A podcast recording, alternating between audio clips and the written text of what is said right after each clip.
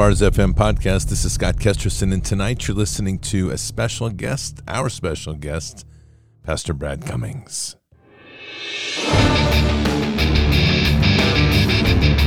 This war is real. Fighting is everything. Even though I walk through the valley of the shadow of death, I will fear no evil. Tempt not the righteous man to draw his sword. Conviction, righteousness, ruthlessness. To understand tolerance, you have to understand the line of intolerance. War is the teacher, soldiers are the students. They become the bards of war. Good evening, Patriots. And today is Thanksgiving, November 24th in the year 2022, and it is a Thursday on the eve of the craziest shopping day in the world, known as Black Plague Friday. So if you're getting ready for that tomorrow, because now that you've been filled with turkey, you're feeling good and all sorts of naps today and more pumpkin pie, then I would suggest that you make sure you get your sidearm ready, your baseball bat in hand, and put on some body armor have it ready at the door before you go shopping tomorrow because it's going to get a little bit crazy. That's what happens on Fridays when people get all bent up and they're going to get something free. But what can we say? Before we begin, make sure that you're if you're going to do shopping, you might want to check out My Pillow. They've got a great deal and special going on right now on our favorite product. We even had a slipper revolution for it last year, the My Slipper. Hello, I'm Mike Lindell, and I'm excited to announce my original My Slippers are back in stock. Last Christmas, you made them the number one selling My Pillow product, and now I've added smaller sizes, larger sizes, wide sizes, and all new colors. And with your promo code, you still save $90 a pair. What makes my slippers different is my exclusive four layer design that you're not going to find in any other slippers. My slippers' patented layers make them ultra comfortable, extremely durable, and they help relieve stress on your feet. Wear them anytime, anywhere. You'll absolutely love my slippers, and I'm extending my 60 day money back guarantee until March 1st, 2023, making them the best Christmas gifts ever. So go to mypillow.com or call the number on your screen now. Use your promo code to save $90 on my original My Slippers. That's only $49.98 a pair. Quantities won't last long, so please order now. That's mypillow.com forward slash bards. Your promo code is bards, the most popular promo code on the web. So many people want that promo code, and we'll give it to them as long as they have good products for Patriots. That's the bottom line. Hey, Patriots, one other thing, and it is a Black Friday special since we are having Plague Black Friday tomorrow. And I do need to draw your attention to it because it's through Birch Gold, and it is the one place that we need if you need to secure your money in this crazy time we are in.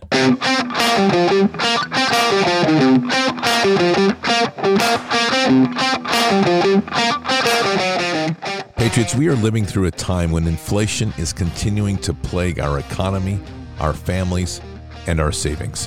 And the irresponsible spending of the left just continues to exacerbate the problem. This year, we witnessed almost every kind of negative economic record, from empty grocery store shelves to 40 year high inflation. Don't let your savings wither away. Hedge against inflation with gold from Birch Gold. Text BARDS, B A R D S, to 989898 for your free info kit on diversifying into gold. Plus, when you do it this month, by Black Friday, get a free gold bar with every purchase that you make by December 22nd. With almost 20 years' experience converting IRAs and 401ks into precious metals IRAs, Birch Gold can help you. Don't allow the left to devalue your savings. Text BARDS, B A R D S, to 989898 and claim your free info kit from Birch Gold. Again, you can own physical gold and silver in a tax sheltered retirement account, and Birch Gold will help you do it. Once again, text BARDS, B A R D S, to 989898 to claim your free info kit on gold and ensure your eligibility for a free gold bar with every purchase. Secure your future with gold. Do it today. Remember, text BARDS, B A R D S, to 989898. Yes, gold and silver is a good gift this year for Christmas, considering our paper's worth nothing. It's also a good to- topic of conversation around the Thanksgiving table, especially over pie and ice cream when you look across at your loving liberal friends and family members and you say, by the way, I like Mike Lindell and I want you to have a My Pillow for Christmas. And I'm also going to give you a silver coin because your money ain't going to be worth nothing. Something like that. It works pretty well. It's a nice and op- it's a nice opener. And then you want to add the last thing is, were you vaxed? and then just go back to casually just chewing on your pie. It's all good. All right, Patriots. So tonight we have Pastor Brad Cummings, the great Pastor Brad Cummings, good friend of mine. I love this man dearly. we've come to be just very close over the last couple of years, and uh, we have so many conversations that are great. This is another good one. And we're going to be talking about Joseph tonight. And I think you'll find this very enlightening. And I couldn't think of a better person to have for this Thanksgiving than to have Pastor Brad Cummings. So, with that, Patriots, and oh, by the way, this is a two parter, just so I say it. Part one now, part two, and the Fisher's time block. In between, then, you have enough time when we finish this, do our closeout. You can run in and get some more pie and ice cream, and then you'll be totally loaded up while you sit down to listen to the kilted Christian who's going to do his thing tonight. And then after that, you can hear part two of the Brad Cummings interview. It's a good thing. And in each in between each one of those, I think you've got about 15 minutes to get reloaded with pie and ice cream. And maybe if you want to do pie ice cream and turkey, you might do that too. I don't know what your favorite pie is. I um, Thanksgiving to me is defined by one pie, and it's pumpkin pie. That's just that's it. Thank Christmas a little different. We do a family tradition of a recipe my grandmother made. It's called the sour cream raisin meringue pie. My dad now makes it. She won a national competition for it. And then we also have a pecan pie that my mom makes. That's Christmas. But when it comes to Thanksgiving, one pie, that's pumpkin pie. We started that last night too. So I don't know where you're at. That's where I'm at. For you Canadians, you will I'll tell you we could probably spark a revolution in Canada if we could teach you all how to make proper American pumpkin pies you would realize why we have red, white, and blue in our flag, why we fight so hard to keep our pumpkin pies. Pretty much it. All right, Patriots, here we go. Pastor Brad Cummings. By the way, happy Thanksgiving. Well, Patriots, I figured that for Thanksgiving, there's no better way to enjoy Thanksgiving in a show than to bring on my dear friend, one of America's great pastors, as you are getting to know him to be, by the way, because if you didn't know before, you will know by the end of this show.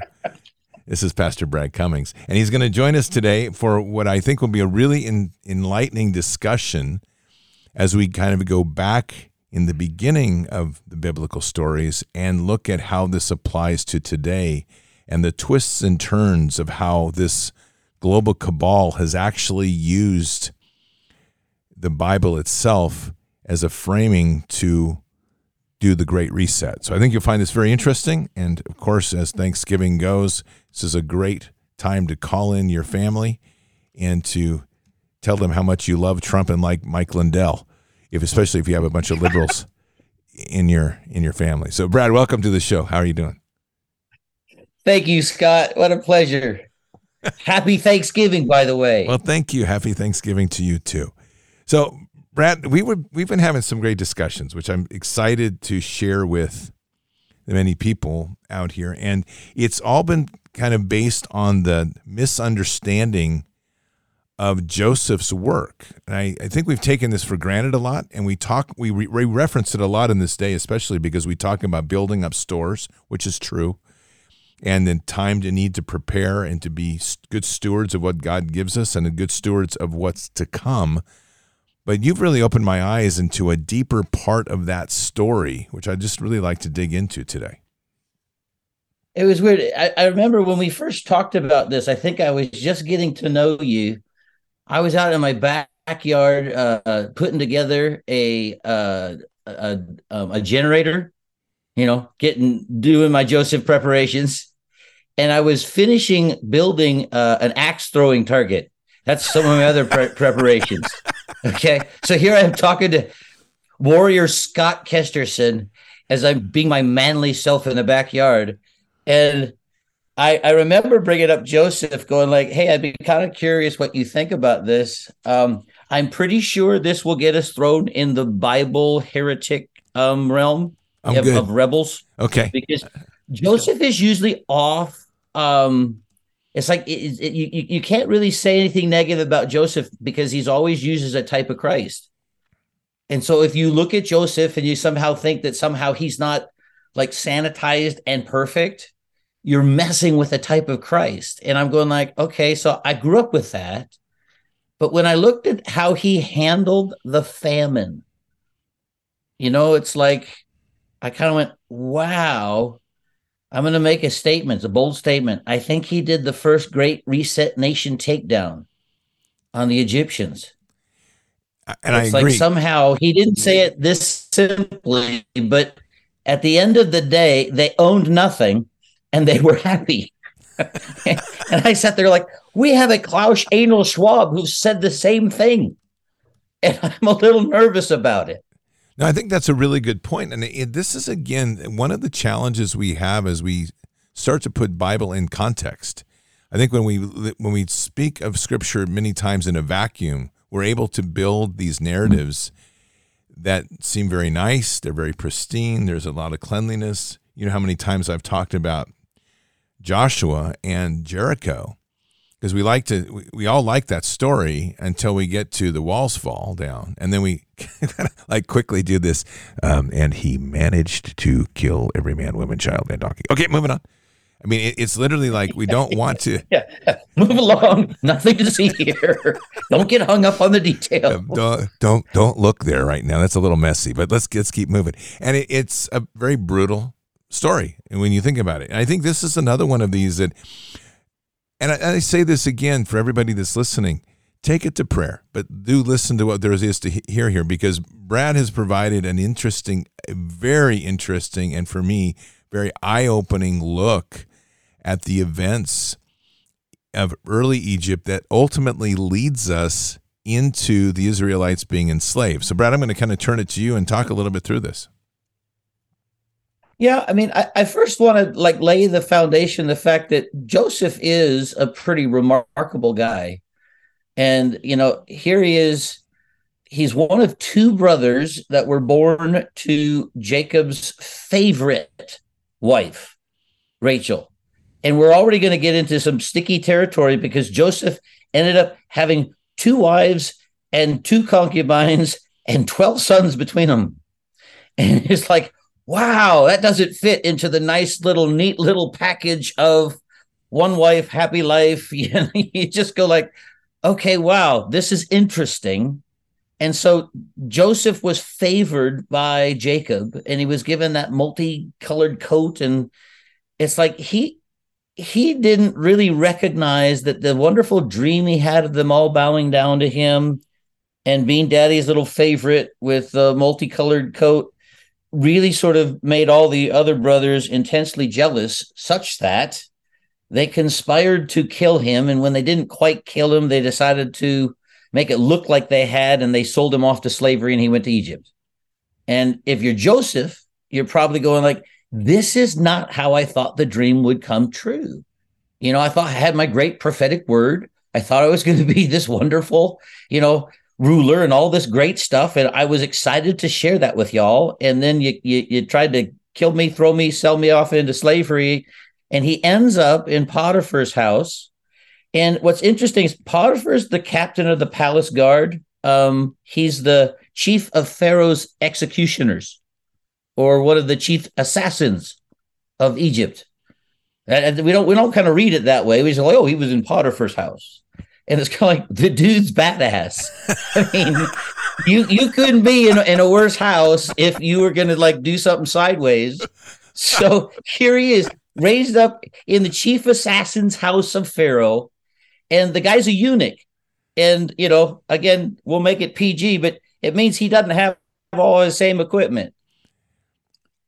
So when when Potiphar Potiphar's wife kind of you know kind of does the Old Testament line, "Hey, lie with me," um, he says no, and, and, and Joseph's this good little boy, like I, I can't sin against God Uh, and and I, I just kind of uh, so Joseph is a good kid. He's uh, you know Potiphar's wife who um, is married to a eunuch. You can kind of suggest like, wow, she kind of comes on to Joseph, who's a handsome lad. And I, I taught tennis when I was a, a, young buck in in Malibu, so I had plenty of Potiphar's wives that were were and, and I, I was the good little. I I love Joseph. I went. Joseph is that guy. He says, "Look, it's not like you're not pretty. That's great, but guess what? I care too much about my relationship with God to sin against it. I think that's extraordinary. So I do not want to disparage Joseph at all. You know, it's like somehow in the whole midst of that, he gets wrongly accused and thrown in jail. Again, not the way you think your prophetic dream is going to come true. And he's he's stuck in jail and he he's got great administrative skills and so he sort of gets put in charge of the prison. And you know, it's like he's but he's there for many many years. You got to think that that's not very fun. A couple of guys have have a couple of dreams and he interprets them and he interprets them correctly, such that the dude um, his dream turned out really well. When all of a sudden Pharaoh had a dream, he says, you know, oh, I remember this guy in prison who could interpret dreams. So Pharaoh's all troubled about the dream, and he summons for for Joseph to be brought from the prison to the palace. And he kind of says, Nobody can interpret my dream.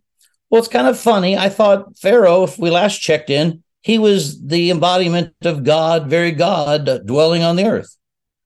It's rather interesting that he has a dream and he and all of his gods can't come up with interpretation. That's just an interesting note that I just had as a as as a thought aside. I'm like, wow. So Joseph kind of says, well, it's God who gives interpretations. And again, I'm going like, wow, Joseph, do you not realize you're standing in front of the Egyptian form of God?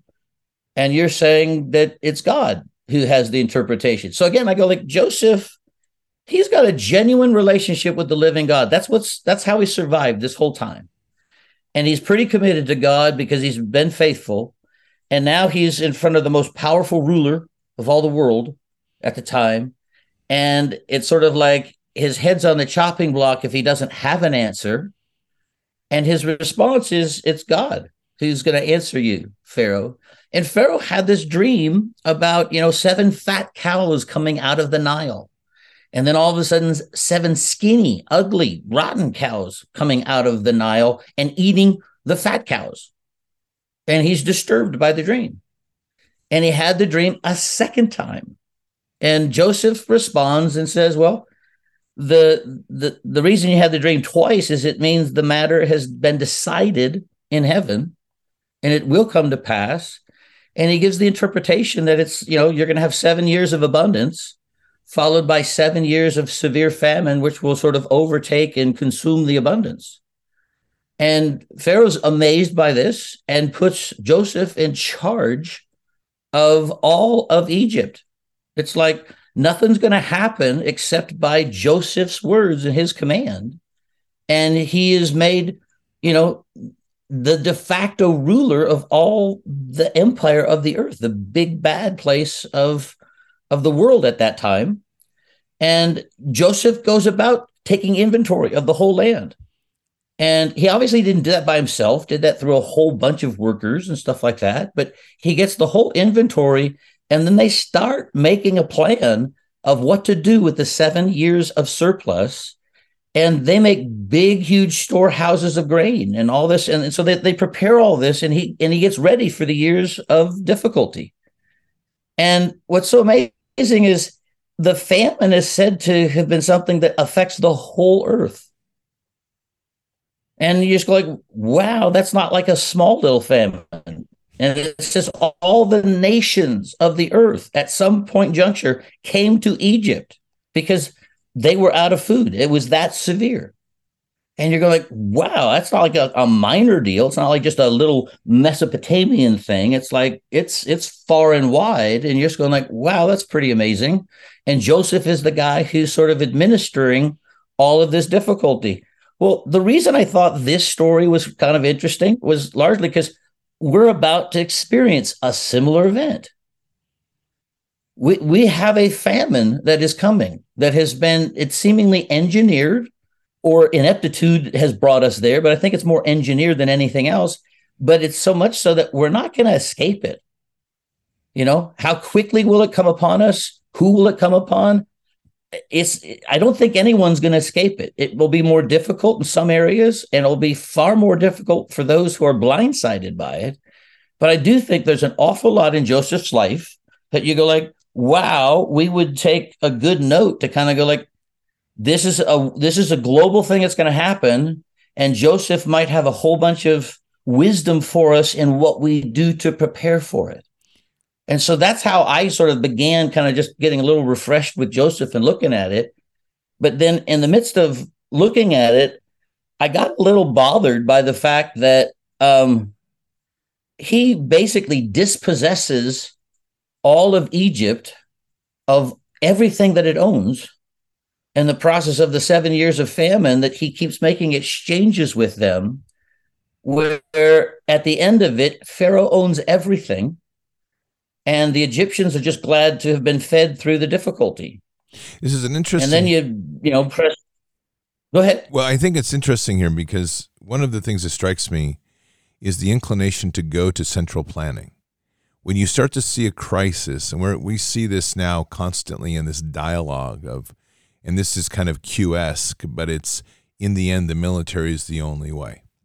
So there's a frustration that has happened over the last uh, 20 plus years, and we're seeing that how the politics of the nation are being steered by one particular minority group. We're looking at the corruption in the election process in many levels. It's not just one thing.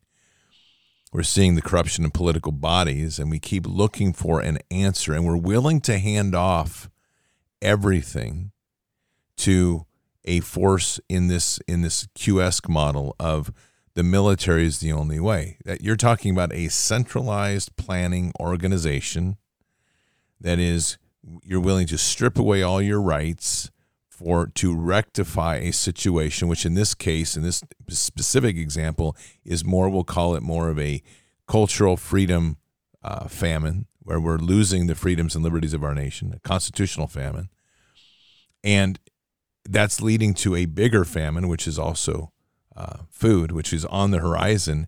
And I, I think there's a sense in people at a certain point that somehow central planning will solve it. So as you started to share this with me, what I find interesting right off the uh, off the bat is that the willingness of the Egyptians to accept someone who was given the authority by Pharaoh to trust in a central planning model that will benefit everyone. And they do this and give up everything for the sake of helping everyone with a major cost. Well, it's it's interesting because there's several layers to this. They they first have a belief system that Pharaoh is the you know he's God incarnate.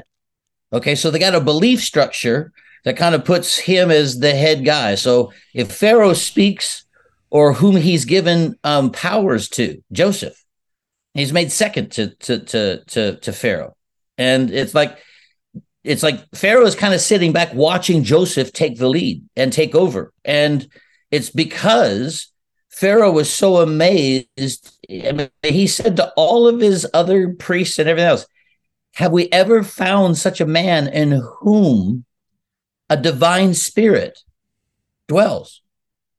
And I'm going like, gosh, you guys don't even believe your own idolatry. That's great. Pharaoh's supposed to be that guy. And they're so amazed by Joseph that they're like, wow. But it's interesting. The Egyptians, it's like the first thing that happens is they gather up all the money. So they just gather up all the money. It's like an edict tossed out there. And everyone has to, you know, bring in their gold or whatever it is that they have as their money at that time. And then they buy up everything that's out there. And our government's been doing this. It's like they they tax us heavily, but they've been buying up all kinds of things everywhere. And I don't know what they're doing with it, but I'm pretty sure they're not putting it in silos for us. But Joseph's crowd, they were buying up everything. And and it if people want to know where we are in the Bible, it's Genesis chapter 47, where the famine hits. And verse 13 is the, the first one where it says, Now there was no food in all the land because the famine was very severe, such that the land of Egypt and the land of Canaan languished. And Joseph gathered up all the money that was found in the land of Egypt and in the land of Canaan, and, uh, and he bought grain. And then he brought the rest of the money to, to Pharaoh. So he, he bought his everything he could buy up, but then they still had more money and he gave that all to Pharaoh. And then the next moment, you know, the, the next thing came where it's like the people, they don't have any means now. It's as if the economy was shifted on them in an, in an instant. And now they don't have the decision making buying power that they once did. And so they end up going like, hey, our money's gone. What do we do? And Joseph says, well, here, I'll make you this deal. Um, you give me your uh, livestock and I'll give you grain. I'll give you food. And so he's taken their money. And then the, in the next exchange to keep them going, he takes all their livestock, their cows, their sheep, their herds, their donkeys. And you're just going like, well, it's not to have a big barbecue, but he takes their means of production. And in return, he gives them food. So now they're in a place of dependency. But guess who guess who that does not apply to? The priests of Pharaoh. There's an exempted class that's not not having to be part of this. And there's also another an exempted class. Joseph's family that lives in Goshen. The Israelites have prospered. They, they, they've done well, but they're not having to do this because they're they're part of the preferred class. And so you're just like, wow, this is interesting. There's an elites, and then there's the rest of us. And the rest of us are the ones who are being dispossessed in this process. And so they have to give up their, their cattle in exchange for food. And then the next year, they have to come back. And so you just go like, well, the, the famine is severe, but guess what? People are surviving. They're, they're dealing with it, but they no longer have their money and they no longer have their means of producing stuff. That's being taken from them. And then in verse 18, it says, you know, they come back and it's like, there's nothing left. We don't have our money. The, the cattle is now my Lord's. And it's like they haven't eaten the cattle, they just don't have it. And they said, the only thing left is our bodies and our land. And they come up with the idea buy us and our land, and we'll be slaves to Pharaoh. And so I don't want to just put this completely on Joseph, but I'm pretty sure at this moment I'm going like, "Hey Joseph, are you really talking with God about how to use this moment to save everybody and the world? Because do you really need more stuff?" Well, this is interesting here to ask the question as well as where the opportunistic point comes in with Pharaoh. You can't take this out of the equation, and we, it's this is conjecture because there's no. I don't think there's any um, exact fact here, but it definitely. We're not told a verse that gives us Pharaoh's mind. Right, exactly. But there, we do see a pattern here that's suggesting that as he's blessing, so I'm kind of doing it indirectly. If he's blessing Joseph to move forward, I am really questioning whether there's benevolence or opportunism based here, right? Because opportunism from power is is always prevalent, and since we know that he's not he's not the almighty God of the one God, he is the almighty God of whoever, right? Turtle Island yeah. or, or Satan himself, and um, Jekyll Island. that too. So just say it. Yeah, say it's one of those strange things. So it really is a it's an interesting uh, position because this we talked you and I talked about this even earlier today about the narcotic of power. Because the narcotic of power is very subtle. You can definitely see Joseph being pulled into this, seeing that he's doing the right thing, but because he has the power to do things, loses his regular connection with Father God. He just literally is now starting to steer out on his own and listening to Pharaoh rather than listening to God. And I again, this is well, well, go ahead. what I think is important is we're told in the rest of Genesis, there's a number of times when Joseph does seek the Lord. And we're looking through chapter 47 and we're not told he's doing anything. We're, we're, we're told what he's doing, but we're not told that he's trying to be in consult with God. You, you just end up going like, to your point, is he caught up in this? Is he thinking that hey, you know, this is this is part of the process? It's kind of like you know, teach a man to to to give him a fish or teach a man to fish. What are you going to do? And it's like, well, Joseph, you're not doing that. You're taking his rod, you're taking his reel, you're taking his bait, and you're handing him back a little bait. Right. So it's give a man a fish and he'll feed his family for a day. Teach a man to fish, he feeds his family for life. And he's taken away the means to feed the family and instead given him the ability only to feed his family for one night. That's that's an incredible shift of position, even as the Lord would want us to walk.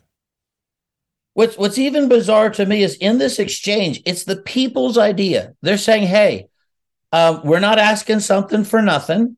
We're invested in this, but I got you've already taken everything I have. I don't have anything else to offer you, but you can buy us. I, I can sell myself and my labor to you." I can sell my freedom to you, and then you can take our land. It's like, guess what? They were landowners. So we didn't have just a bunch of serfs who were working Pharaoh's land. These people had land and they made a transaction with Pharaoh. Pharaoh bought the land. And then it's interesting because it says Joseph bought the land and every every Egyptian sold his field because of the famine was so severe and the land became Pharaoh's and as for the people, he removed them to cities. And I'm going like, oh dang, this is not this is this is looking very Klaus Schwab to me. It's looking very Agenda 2030 to it's me. like they don't want rural dwellers. They don't want mountain people. They they basically want to herd people into cities. And what's what's crazy is they didn't pay them in money. They paid them in seed. And I'm going like, gosh, that's a little bizarre. Are they just supposed to eat the seed? Or are they still supposed to work the land? And are they still trying to eke out harvest, even though we're in a time of severe famine and and and difficulty? It's like I don't think they had the rain that they used to expect, and I don't know that they have the same kind of Nile flooding that that that happens. You know, it's like so you're just going like we're not told those details, but I'm going like you pay them in seed, and that would suggest that we're still trying to grow stuff. We're still trying to do stuff. But as opposed to letting them stay in their houses and you move them to cities, you're, you're putting them continually into a welfare dependent, controlled class of people. But it makes the comment not so for the the priests, the sort of elite class, those who are part of the, the heads of who's running all the worship and how everything happens. And so it's like why are they exempted? Why do they get to live off the fat of the land? Again, nowhere in this do we have any commentary from the living God who's saying from the outside, hey, great job, good decisions. This is a great takedown of a nation of Egypt, or this is a great way to provide for the people. We get zero commentary on God's perspective on this. And I end up going like, gosh, I think it's a bummer because we don't really we don't really read a lot of this stuff for ourselves and ask the questions. We sort of are usually having the truth told to us. And so when I first started looking at this, I was in the process of writing a book with another buddy who, you know, had all these prophetic words about the Joseph Company and all this other stuff. And anybody who has a destiny in God and hangs around charismatic services at some point have someone prophesy over them. You're like Joseph. and so I end up going like, okay, so I have all the Joseph prophecies too. I really want to look at this. What did this guy do? And my buddy was thinking, you know, hey, this is awesome because he didn't just do the benevolence give it away thing. He sort of engaged people in the process and man, he he had a great opportunity and he just sort of like you know, in the time of the Great Depression, people that were in a position that had means, they cleaned up. They they became the owners of everything and the dispossessors of everyone else. And I'm going like, when I was being told that, I'm going like, you know, great for the guys that got stuff, but that's kind of sucky. I mean, I didn't, it didn't sit well with me. I'm going like, I don't like this. And I'm looking at Joseph and I'm going like, you know, I don't like what you're doing to the Egyptians. And I'm pretty sure the Egyptians don't either. Well, let me, let me, I'm and what's sure even worse is, at, at, go ahead. Well, I'm not sure exactly that at that point I would I would argue a little differently because I think we've just witnessed this and this is what I wanted to consider. The Egyptians may not have realized what they got rooked into until it was too late. So this is where I go and this is this gets into human behavior that obviously it's not this is not going to refer to scripture but I think that we can see a pattern here pretty clearly on what you're showing. We just went through it. This is it was called COVID. Right? And we we literally saw a nation lose its collective mind and go from being a group that was obviously conflicted with its unity, but a lot of interesting challenges there, but nonetheless, literally overnight with a fanning of flames of fear of the end of the world, which is what COVID ultimately represents and the years of conditioning that go along in believing in these sort of prophecies, then it was very easy for people to walk into this idea that unless we all comply, unless we all get in this boat together, unless we all get vaccinated, unless we do this, everyone else is the enemy. Everyone else is wrong. Everyone else, there's no other way but to just give up everything and do what the state tells you. Yeah, a, unless you go with the herd. Right. So it's it's, it's pure herd obedience. It's not even herd mentality. It's herd obedience. And I think yeah. when you, as you're articulating the story well and breaking it down, I think we're seeing this because it's just as with COVID, it was incremental. It began with the fear, it began with the mask, it followed with the masks. That the mask and the fear together blinded people to seeing alternative therapies. It blinded people to even hearing the options of things like HCQ and ivermectin, the media's mockery of Trump, etc., and then moving that further into that space where we get into the vax, and it's like there's no more hearing that this is a this is an experimental injection, right? It's like I, I've got to have it to survive. Yes, except that there's a 99.5% survival rate for most classes. The lowest was a 98.3. I mean, we're, we're, we don't hear this anymore. And so it's a collective, like we all have to do this. And if we don't, we're all going to die. I hear that a lot in this moment because we've seen a vision. And this is what's interesting about it. I mean, he's I mean, let's be honest. He's he's had a dream interpreted and he's basing an entire strategy on a nation. You're not going to move that nation forward uniformly like this unless there is a mass information program behind it. It's just not going to happen. Right. Right. So that mass information program is very much what we went through, only it's run by Pharaoh and Pharaoh has said, I bless off on this, and I still can't imagine that there's not some opportunistic ideas in there that are like, with this, I can acquire so much more. Well, it's weird. 50 years of sitting and listening to church sermons. Nobody ever talked to me and walked me through Joseph's story where the fact is it wasn't all the all the income free. Everyone goes this way. It's like, guess what? He bought all the land of the people, but he didn't buy the land of the priests. The priests had a special allotment from Pharaoh, and they lived off that. They, they, they, they had the provisions of the palace, and now the palace is raking in the cash, and they're doing better than they've ever done. Joseph is this phenomenal administrator. He's just an economic, you know, Yuval Harari genius for us. And he's he's he's just he's Pharaoh's could never be happier. Going like, wow, you you know how to you know how to run this. It's like where'd you get that you know wisdom? Oh well, he was a felon in prison, and you know where do most guys learn how to administrate great great cartels? Well, they they learn stuff. Just just saying. Just was, trying to give a little modern with, context. I was working with the early El Chapo. Let's let's keep going. Yeah, and so it's but it's interesting. Joseph in verse 23 says, Okay, I bought you and I bought your land for Pharaoh. Now here is seed for you that you may sow in the land. And I just end up going like, okay, wow. It's like you've got the upper hand on every transaction, but they still have to sow if they have any hope to reap. And and and here here's here's the exchange. Here's here's what you get now because I'm giving you seed this year, um, we're going to put a, a, a we're going to make a new statute at the harvest. You shall give one fifth of it to Pharaoh. You can keep four fifths, but we're going to impose a 20% tax on all your harvest. And they decided to make that uh, an eternal statute, kind of like, you know, every tax increase. It, it, it stays in effect from the guys that, that put it on there. It hardly ever is going to change. And, and the Egyptians, they said, Oh, you've saved our lives. Let us find favor that that that that we may be Pharaoh's slaves. It's kind of like I sat there going like when I read that, I kind of went, you know what?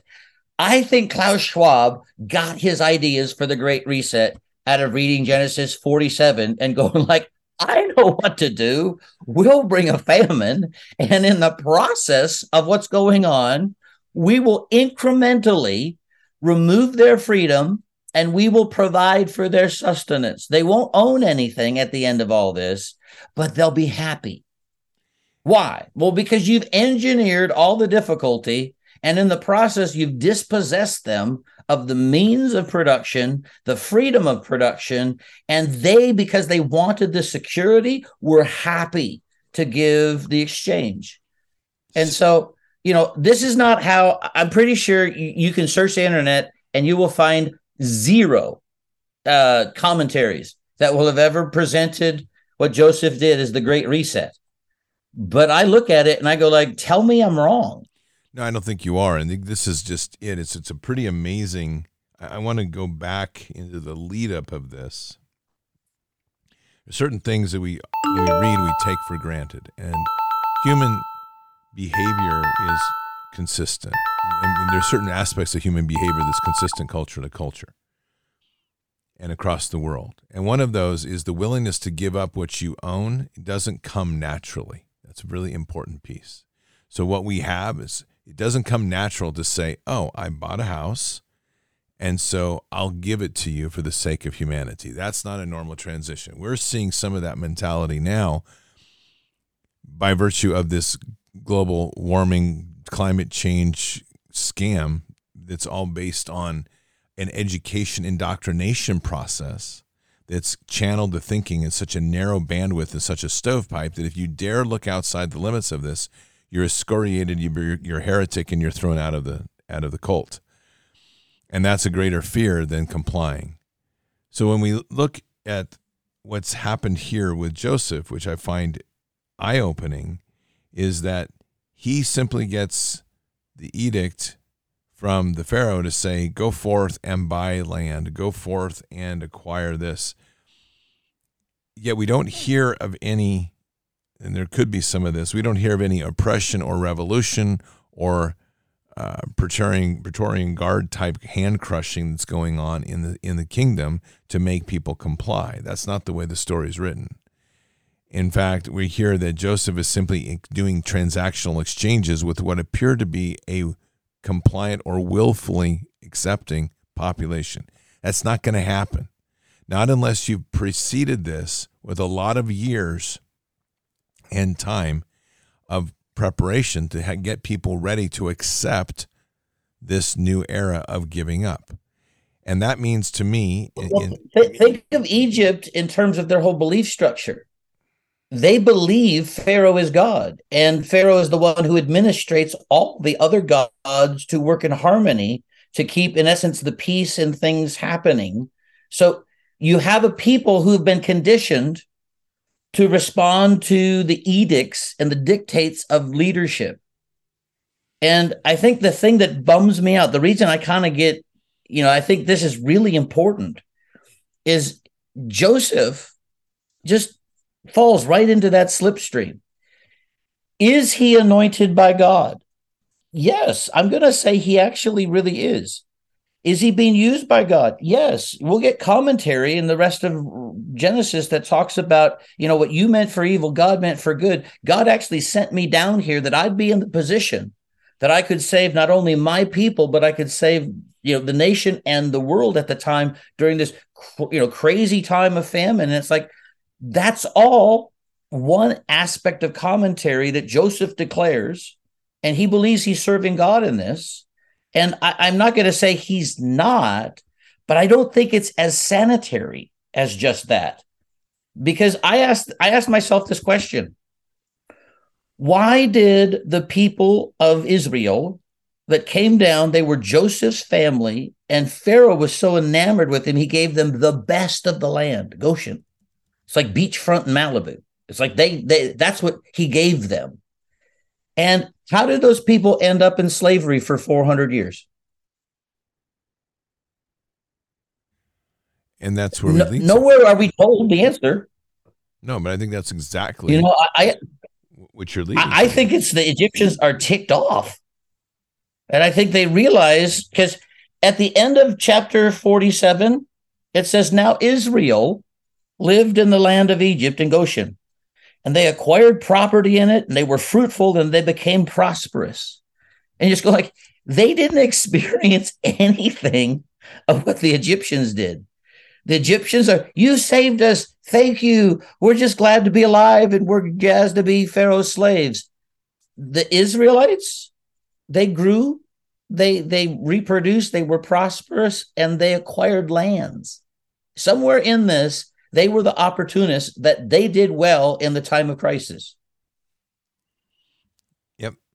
That's this is these sort of in, interesting close read gaps that occur here. Just as I was just kind of going back to that, the conditioning. So the conditioning is not uh, years of conditioning for a famine; it's the conditioning of following the edicts of the Pharaoh.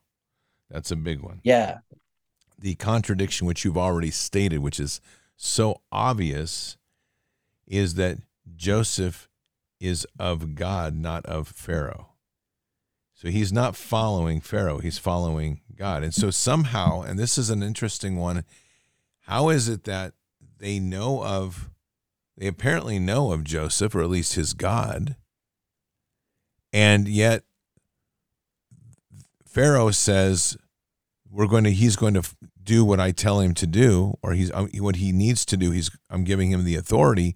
And there's no apparent questioning of that conflict between two gods almost like oh they've come together and they're they're like arm locked doing kumbaya and and doing line dances right yeah i mean i i look at this and i go like okay pharaoh didn't do this to his own people joseph did and pharaoh's not upset because pharaoh came out you know massive the treasury's never been more you know it's i've been killing it this is great we had seven years of abundance and seven years of kind of challenging deals but I was the art of the deal. I, I, I did I did fantastic, and I don't want to. I don't really want to poke at Trump to be honest, but I do want to bring out this thought. I don't think anywhere in all of our lives should we ever make the simplistic conclusion: is this guy a good guy or a bad guy? And and we just sort of make that singular decision, like, well, I think he's he's a good guy. Therefore, everything that he does must be good. And you're just going like, I'm not sure. I'm not sure what Joseph did in this bit was all directed by God or that God anywhere says, and this is great. You know, hand clap, Joseph, you did super job. Because I think as soon as Pharaoh was gone and Joseph was gone, it was the great reversal. And the people that suffered under this moment, they remembered what had happened to them. They were dispossessed of all that they owned and they were made slaves. And then it they did the reversal on the nation of the Hebrews. So and me, you're going me, like let me throw in something from, here. Let me throw in ahead. something here because I think it's really important what you just said. And that is they did the reversal which we're already seeing. This gets into this two weeks I've spent talking about having a forgiving heart and trusting in God for justice. They did the reversal, but we have to go back to why they got there. They did it on their own free will, apparently, because they asked Pharaoh to make them slaves. Yep. So there's that piece. The other part we don't know in this is it appears that Joseph had a pretty heavy hand, meaning that if you didn't obey, we could take we're offering you fair market value. If we don't, if you don't agree with it, we're going to take it. it appears that's the way. I don't know if you have if that's. Well, they didn't vote on the on, on the twenty percent tax that's here imposed uh, for here on out for life. Right. You just go like that was just a dictate that, and and people had to you know like it or or, or not, but you got to do it. We actually didn't vote for Biden either, but we got him. So. yes. yes. See, it's it's it's good to be the king or pharaoh. You know, it's not so awesome to be the everybody else because you had lived downstream of the dictates. And it's right. like, well, I don't know that this was fair. They didn't vote. They didn't say, hey, let's let's discuss this a little bit. In a time of crisis, I would tell everyone to be forewarned. Mm-hmm. You are going to be taken advantage of by those that have. If you find yourself in the scared position of I don't have, or I don't know who to turn to. And I just go like, wow, you know, when does a people ever cry out to the living God? When do, when does a people ever wonder if what's happening is happening and is it is it mutable? Can we change it? It, you know, is there something that we're meant to learn and meant to respond, or are we all just trying to survive? Because I don't think you're going to make the best future decisions if that's all you can see.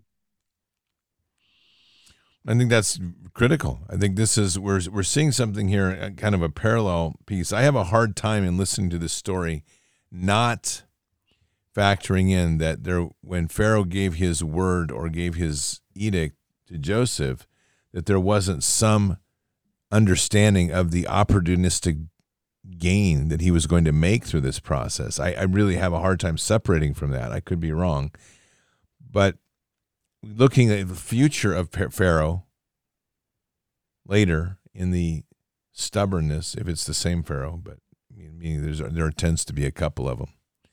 It's a title, not a person. Yeah, they they they they, they die and new ones come on board, and there's one that comes on board that wasn't friends of Joseph, and he's the guy that does the great reversal. We're going like, you know, they, they've bred too fast. They've got way more people than we do and they're getting too strong, too mighty, and and we don't trust them, and so they enslaved them. It's, and you know, again, my commentary, I I've read this nowhere. No one has ever suggested this, but I end up going like, the reason I'm not happy with what Joseph did is because you leave people in a forced enslavement, their own indenturedness, because they didn't have any options but you didn't have to do it this way. If they were always going to be sowing and they were going to be trying to work their fields, you didn't have to dispossess them of everything. You really didn't. But see, Brad, but I think this you, again. You had the opportunity. It, this is important here. Is that I hear that, but I also hear this in this story, is that the framing of the narrative is so powerful that they are they're willful they're willful participants in this disempowerment and this impersonal enslavement. And this is where I go back again to the COVID experience because we have seen a willfulness of people to give up everything for a fear that was generated in the media and fanned by the flames by media and government. And they've literally handed over everything over this. They've divided families you literally because a person chooses not to wear a mask or take a vax you had whole families being like you can't show up to christmas i mean what's we can't show up to thanksgiving what nonsense is that but it's this group think that imposes itself and then there's this willful march off the cliff and into the sea below and there and there's literally no rationale there is a certain point in this story that that's happening. I realize that they have Pharaoh's supposedly God and they're listening to edicts and they're going to follow him obediently. But they do. I guess that's the way to say it is like they do. No, and, I they, know. and they go overboard. They're like, oh, wait a minute. It's not enough that you take our land. We're good with that. Thanks. And that you took our grain. We're good with that too. Thanks. And that you paid us in seed. We're good with that. Thanks. But now we've got a better deal for you we'll be your slaves. You're like, wow. Well, if well, I was Pharaoh, I'd be the, like, the, the, awesome. These people are great. Right. I'd be like, well, watch my chariot. I, I, would literally be like that. I'd be like, well, I have good, su- I have such good subjects. They just love me so much. They're yeah. willing to be my slaves. I am I am such a benevolent God. um, you know what's what's so crazy is here's here's why it bugs me, and here's why I think the fact that you're airing this on Thanksgiving is utterly perfect. I, I don't know if everyone knows the story of Squanto. Do, do you know the story of Squanto, that Indian guy that was there at the first um, Thanksgiving for the pilgrims washed ashore on America? I know some, but I'm going to let you tell it. Go. What's interesting is just just little thumbnail. Squanto, um, before he was grabbed and taken as a slave with his own village plundered by people that were there before the pilgrims and he was taken off to England and he was taught how to um, read and write and speak English. And then somehow he got himself free and back to America. Now, we don't actually know all the details about how that happened, but it just so happened that when the, the folks on the Mayflower shipwrecked finally come ashore, they got nothing Who's come strolling down the beach but Joseph Squanto? I, I threw Joseph in there just for the parallel. You got someone who seems to be set there by the providence of God. And what are the chances that this Native American just walking down the beach speaks English? Well, lo and behold, God set that up and and he's there and he knows, you know what? I'm going to help these guys out. They don't know how to get like they got a plant if they're going to survive, they got to figure things out. And this, they're totally new here. They're shell shocked. They don't know what to do. They're just glad to be alive. Um, I'm going to teach them how to use the fish to sort of, you know, put that on on on the fields, and that'll be sort of the fertilizer because they ran out of nitrogen in you know 2022. Um, and so he he he helps them. He could have in that moment been a massive opportunist saying, "Hey, I know the land. I know this is. I'll make you such a deal." He made them no such deal. He just helped them. And all the all the beautiful pictures we have of the you know the the the paintings of the original um you know Mayflower folks sitting down with the Indians and having that first Thanksgiving meal they were all in a absolute difficult bind it was a hard year on the indians too and they learned how to work together Nobody sat there and made someone else their slave, and nobody took advantage of somebody else. They all came together. And because of that, they had a Thanksgiving to celebrate. And I end up going like, okay, wow, Joseph gets thrown in jail and he gets taken, you know, captive. It's it's he got squantoed and and then and then he got released to, you know, be the guy with the revelation at the moment and then he did awesome. And and he provided for everybody. And so i'm not going to ding him. It was the people's idea to say hey we got nothing left. You can buy us in our land. And it's like okay so i'm not going to hang that on joseph but you end up going like wow you didn't have to do it this way. You could have you could have left those people in a much more empowered place because you still made them work in the fields. They still had to grow their harvest. They still had to bring in their harvest you just profited at every single level. And I don't think there's anything wrong with profiting, but I do think it's pretty bad to do it in a time of crisis to someone else's disadvantage. And Benjamin Franklin, who I think is like the founding father to all the founding fathers, he's the father of all the founding fathers. He said, to a people who are willing to give up their freedom, their liberty for a little bit of security, deserve neither. And I end up going like, wow, that is a really powerful quote because I think the true the true reality is most of us in a time of crisis, we freak. And anyone who will come and provide us the sense of security, the offer of provision, is going to have a real good chance at being Pharaoh and making all the dictates.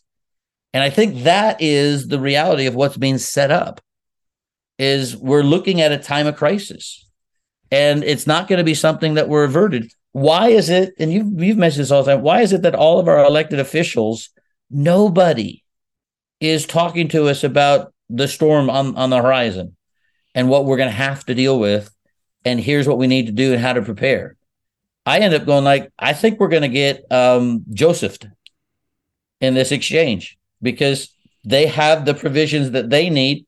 They are the priests that don't have to sell their fields. They'll live off the government's allotment for them and they'll be fine. So nowhere do you have the priests telling the people what to do. They're just they're kind of on the sidelines and they're all doing, fine. Patriots, that's the end of part one of the interview with Pastor Brad Cummings. The second part will air in the time slot for Fishers, though it's titled tonight Bards FM Part Two. But nonetheless, I think uh, this is a really insightful review of Joseph. I think it gives us a lot of things to look at and a lot of lessons to keep in mind. I think one of the greatest things we're experiencing in this period of the awakening is the ability now to use the context of now, the lessons that we're learning, literally the awakening of the realities around us, and be able to go back into scripture and see some of the deeper things that have been there. Many of us have read these stories over and over, and as that happens, we begin to see deeper into the scriptures and the lessons that I believe truly God is leading us to see. This is a great interpretation and a reframing of what Joseph is. And as Brad said very clearly, he's a good guy. But the question is, is somewhere along the way, was he truly serving God or was he serving his own interests, thinking he was serving God? This is one of the greatest traps that we can all fall in. And it's one we have to be con- constantly aware of. So let's pray.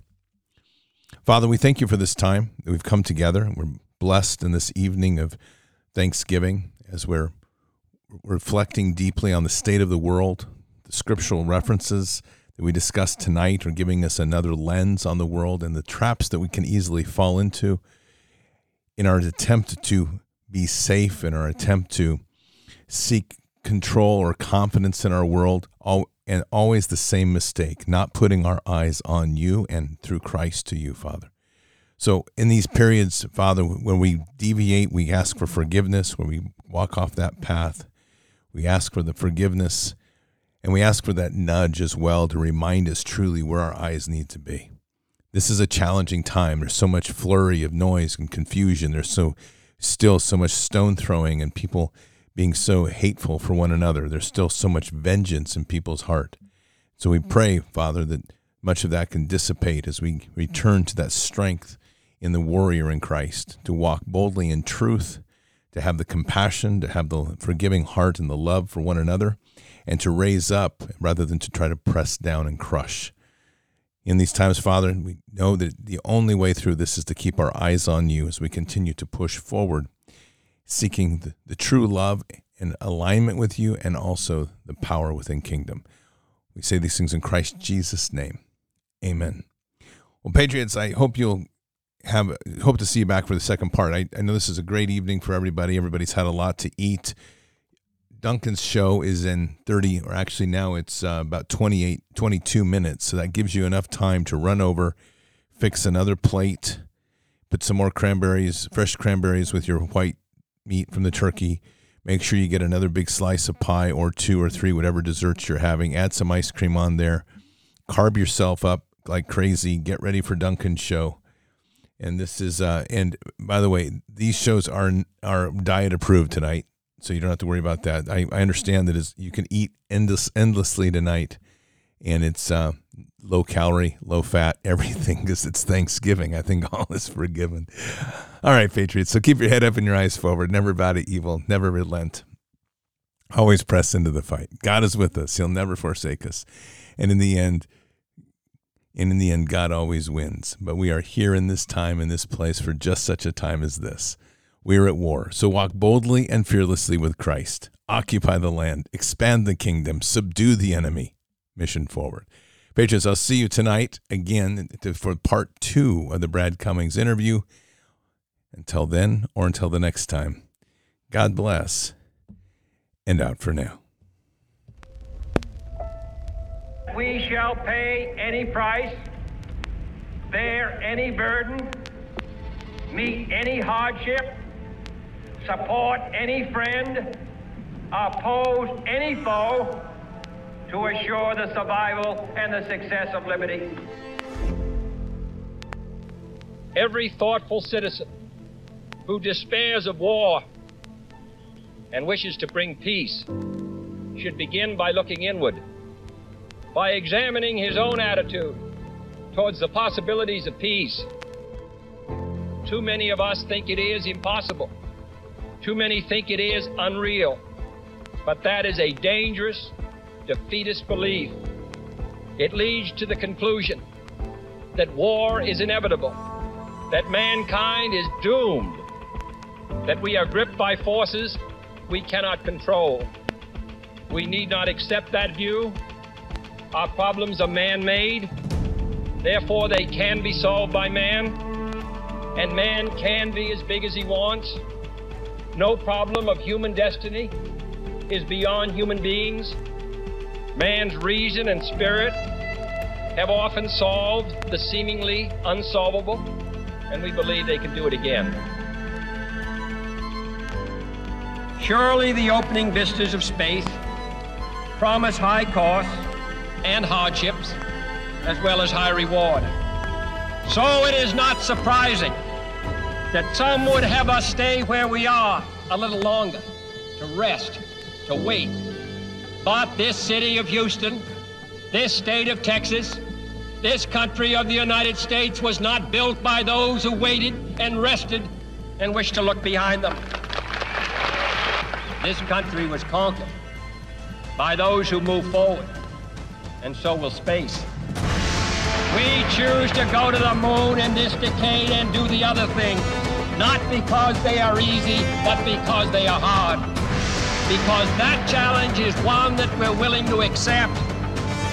The energy, the faith, the devotion which we bring to this endeavor will light our country and all who serve it.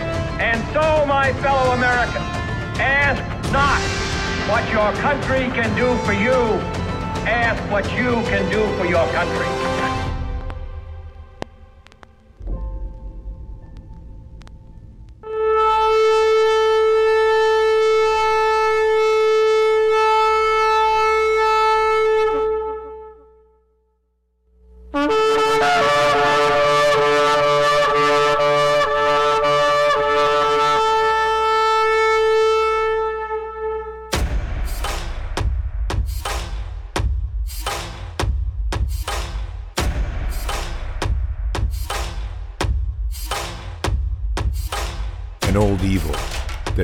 Thousands of years to show its face.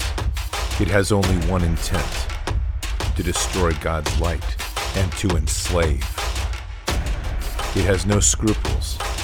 It has no rules but one to win at any cost.